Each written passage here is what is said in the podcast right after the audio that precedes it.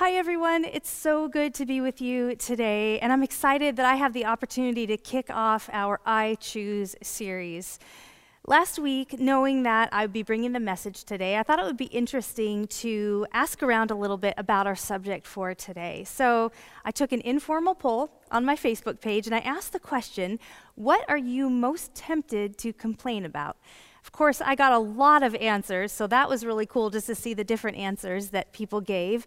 And a lot of them were quite specific to the situation that we find ourselves in right now. Things such as not being able to hug grandkids, seeing a little too much of the natural color of our hair without access to our stylists, um, staying home all the time, uh, having to work from home. And of course, there were some other more general complaints as well that people listed um, complaining about our kids whining, complaining about being too hot or too cold, doing dishes or other kinds of chores. Um, people, people, other people were the source of a lot of our uh, complaints spouses, the government, the media, on and on. So, needless to say, in general, I think we can, we can say that we have we are tempted to complain about a lot. So, as we kick off this I Choose series, it seems like there is so much right now that is completely out of our control.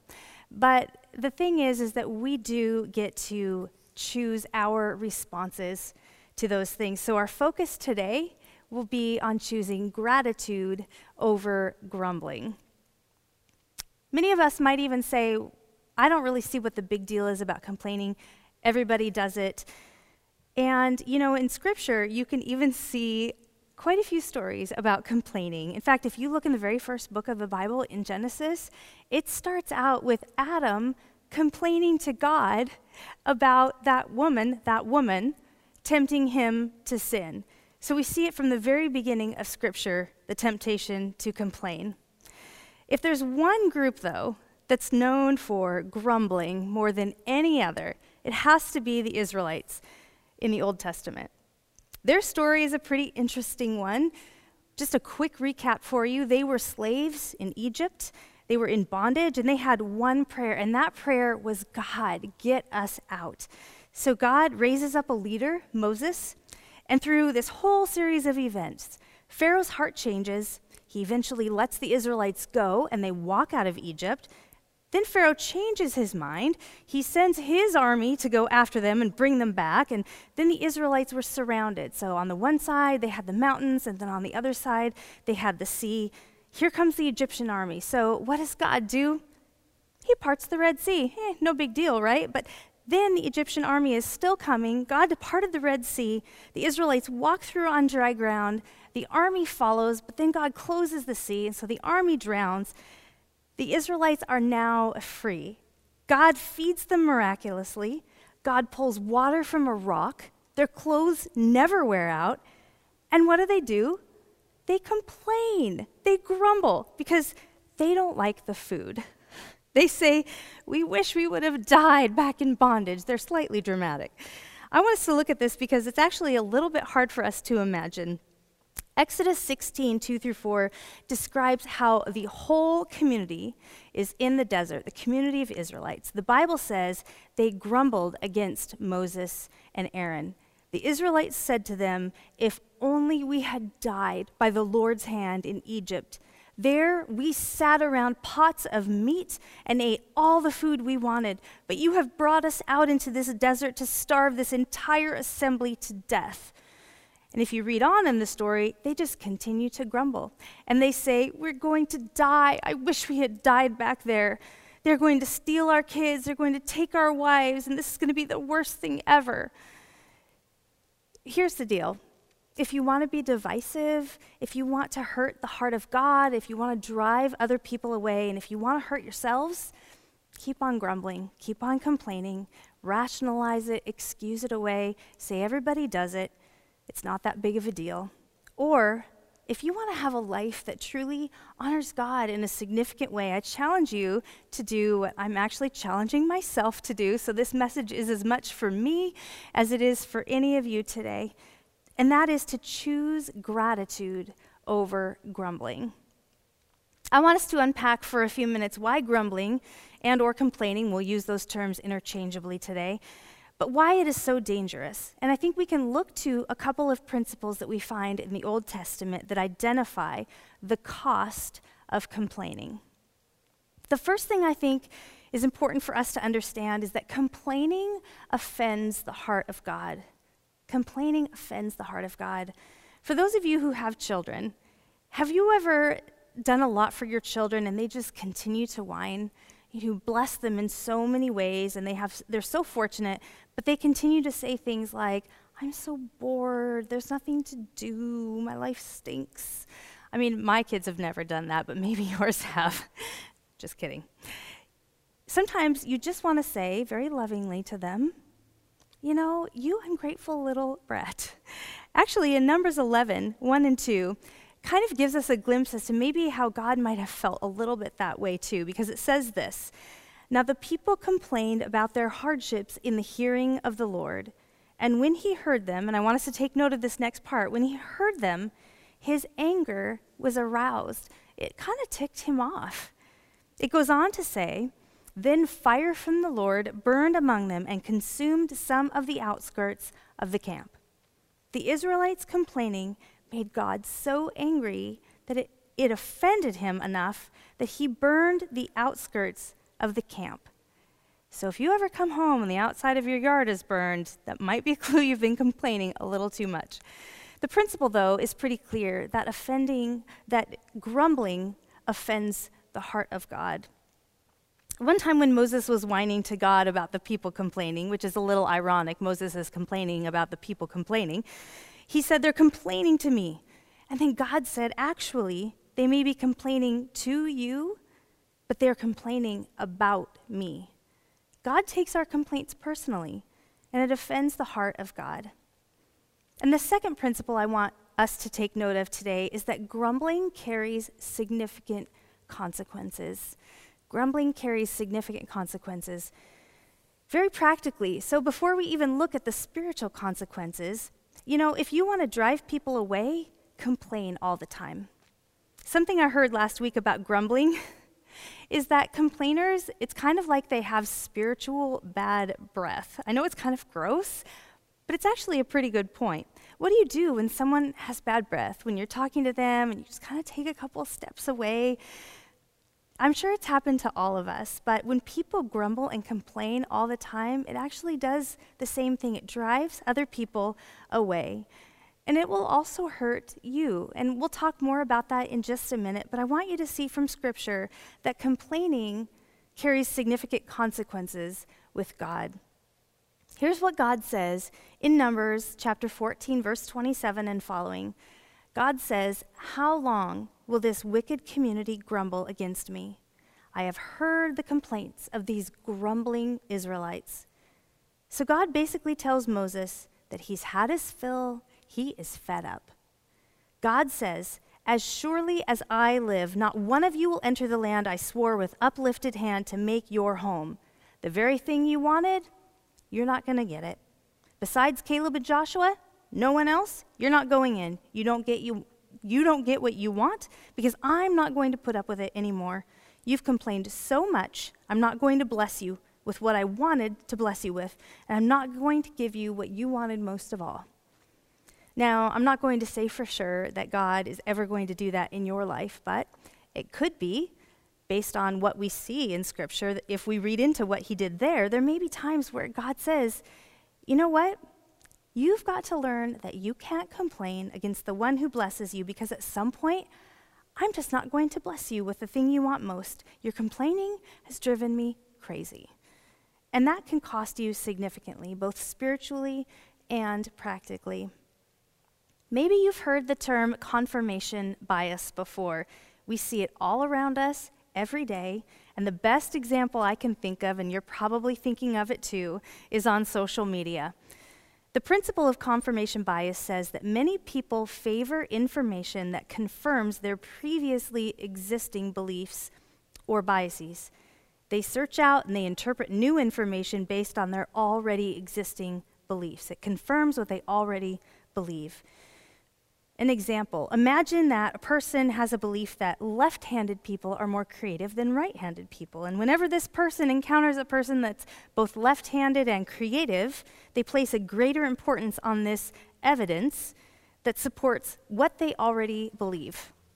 This individual might even seek proof that further backs up this belief while discounting other examples that don't necessarily support the idea.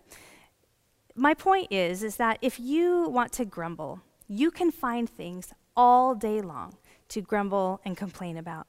If you want to be bitter and critical and negative, you don't have to look far to find things to be bitter and critical and negative about. And when you're negative, you do draw negativity towards yourself as well. And as a result, you will be miserable. So will the people around you. It really does cost you significantly.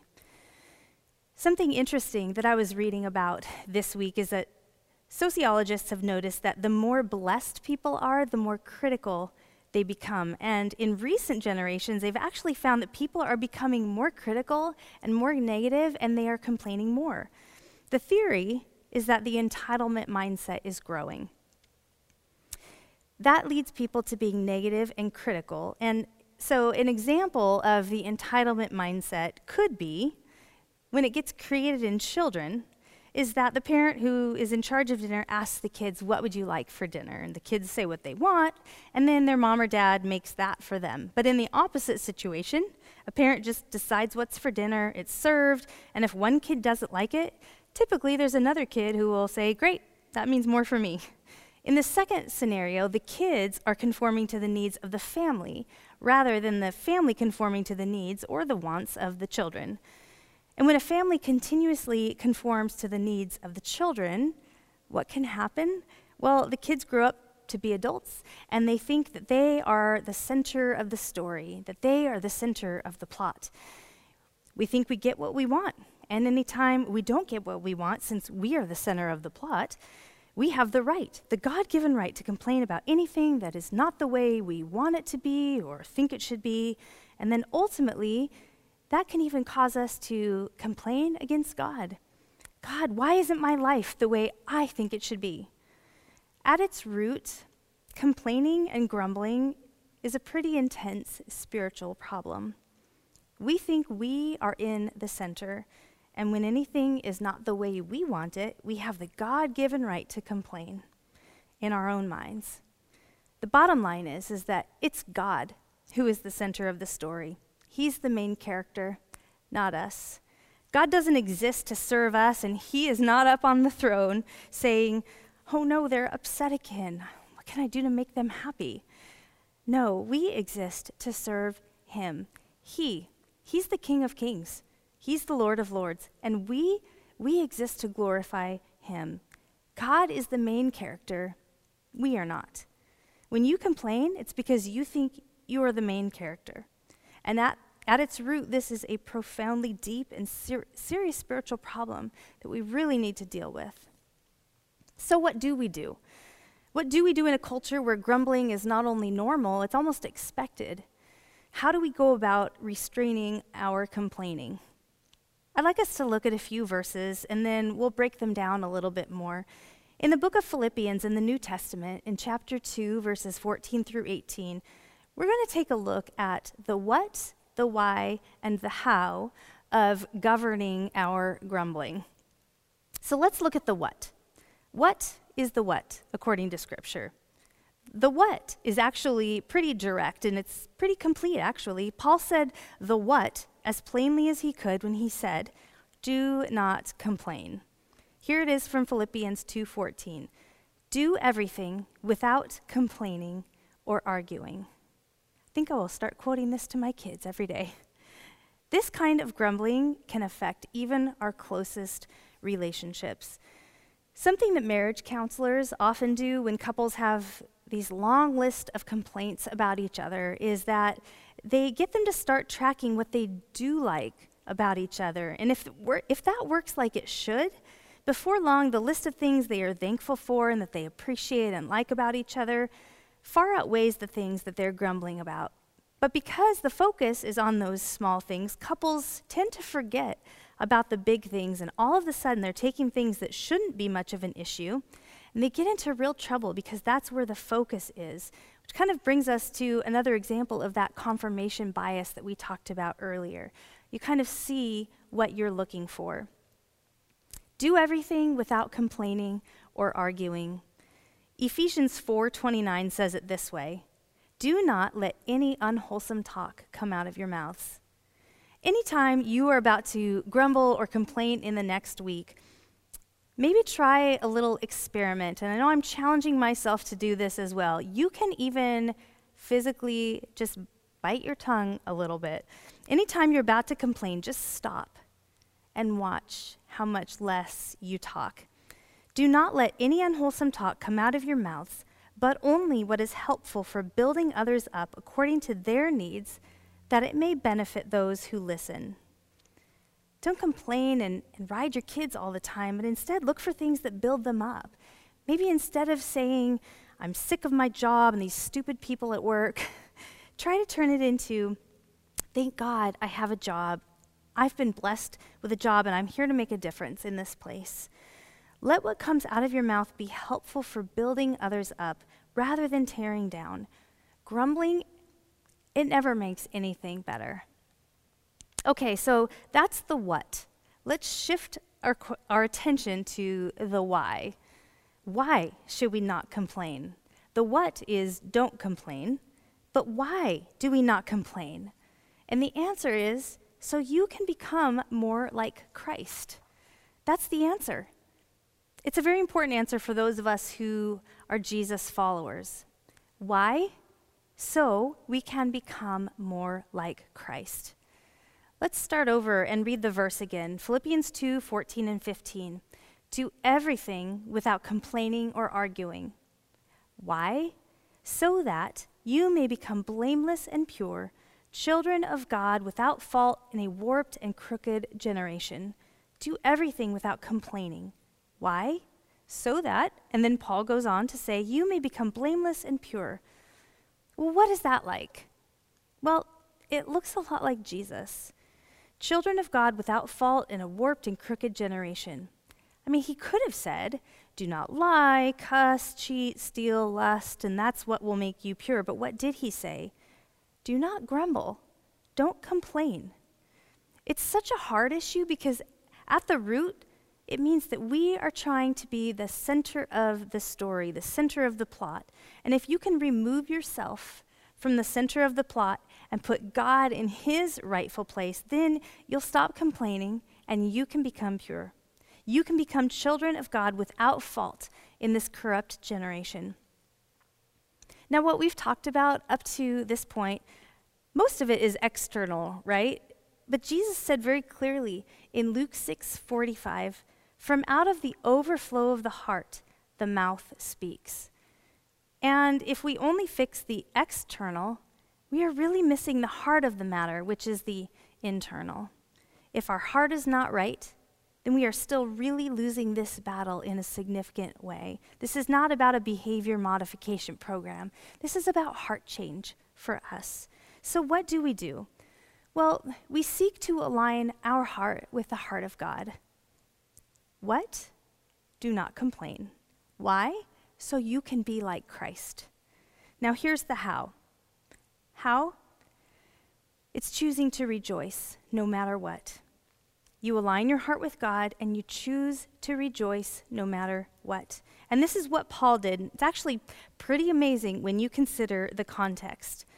Paul was writing the book of Philippians from the perspective of a prisoner. Paul was under house arrest. And in his mind, I can imagine him thinking something like this This is probably the end of my game. I'm probably nearing the end of my life. And here's what he says in verse 17 He says, But even if I am being poured out like a drink offering on the sacrifice and service coming from your faith. What do you think that means? When he says, even if I'm being poured out like a drink offering, what do you think he's really saying there? Well, he's saying, even if I die for this, even if I give my life for the cause of Christ. You know, most people in that situation would probably be grumbling. I don't like being in prison. I didn't do anything wrong.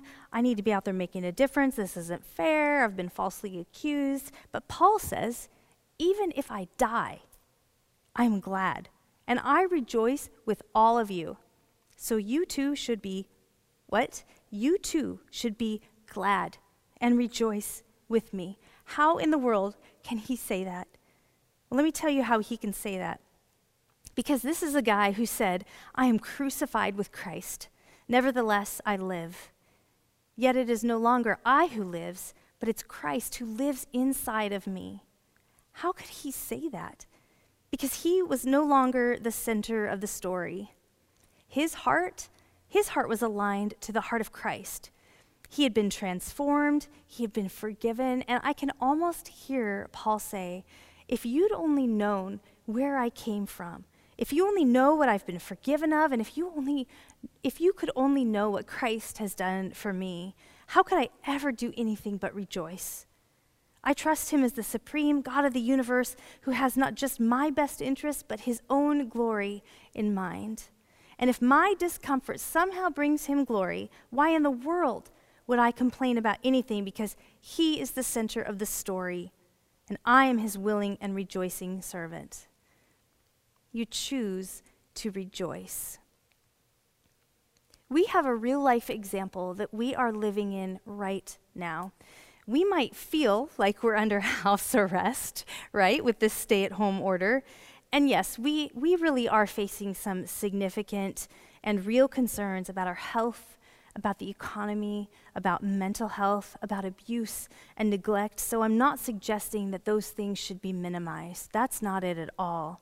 And I also want to point out there is a big difference between grumbling and genuine lament.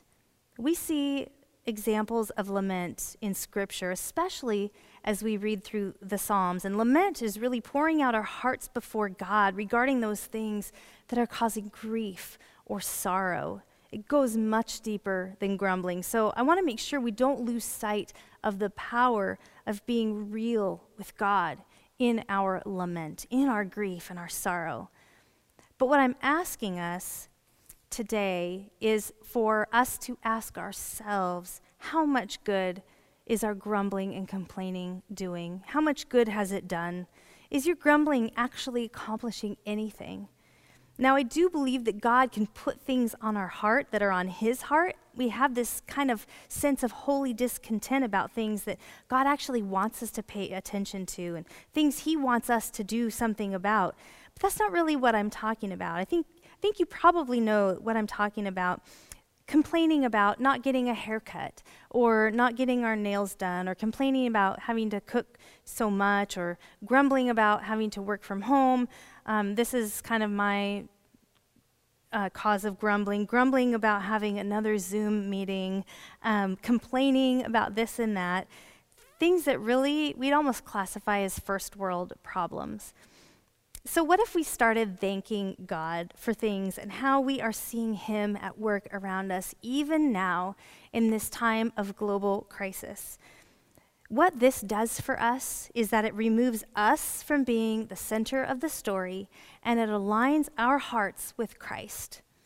At first, it might just be words, but after a while, if we say those words enough, it actually can change our hearts if we are persistent with it. It leads us to a place of praising God for what we do have. We do, we have a home, we have a computer or a phone that we could do a Zoom meeting with. We have food to eat. We have people who care about us. And the list goes on. And you know, when we take ourselves out of the center of the plot and we put the only one who is worthy to be there, God, and we align our heart with Christ, we realize that grumbling costs a lot. Grumbling offends the heart of God. It costs you significantly, it drives other people away. But you can overcome it. You can stop grumbling and you can choose gratitude. And that leads us to being more like Christ. And that's the goal, right? To become more like Jesus. Your heart will be aligned with Him, and you can rejoice in all things because He is good. So, as we wrap up our time today, my challenge to you is to evaluate what you say, evaluate the things that are coming out of your mouth, whether it's out loud on Facebook or Twitter, wherever it might be. Even what you say to yourself in your own mind can be very, very powerful. Being honest with yourself is a great place to start. And then make a commitment to choose gratitude over grumbling, and you will become more and more like Jesus. Let's pray together. Lord, we admit that we like to grumble, we like to complain, and we confess that this is a poor reflection of how incredibly blessed we are. Lord, we ask for your forgiveness for our grumbling. God, we want to live lives that are pleasing to you, lives that reflect your goodness and your grace. Help us to put you in your rightful place as the center of the story so that we can go about your business, building your kingdom, and having attitudes that reflect your heart. God, when we are tempted to complain, remind us that we have a choice. We can choose to praise you, to glorify your name that we can choose to bless your name even in the valley. Even in the middle of a global pandemic, we can make the commitment to choose gratitude over grumbling. Yes, we will, Lord. Yes, we will. In your name we pray. Amen.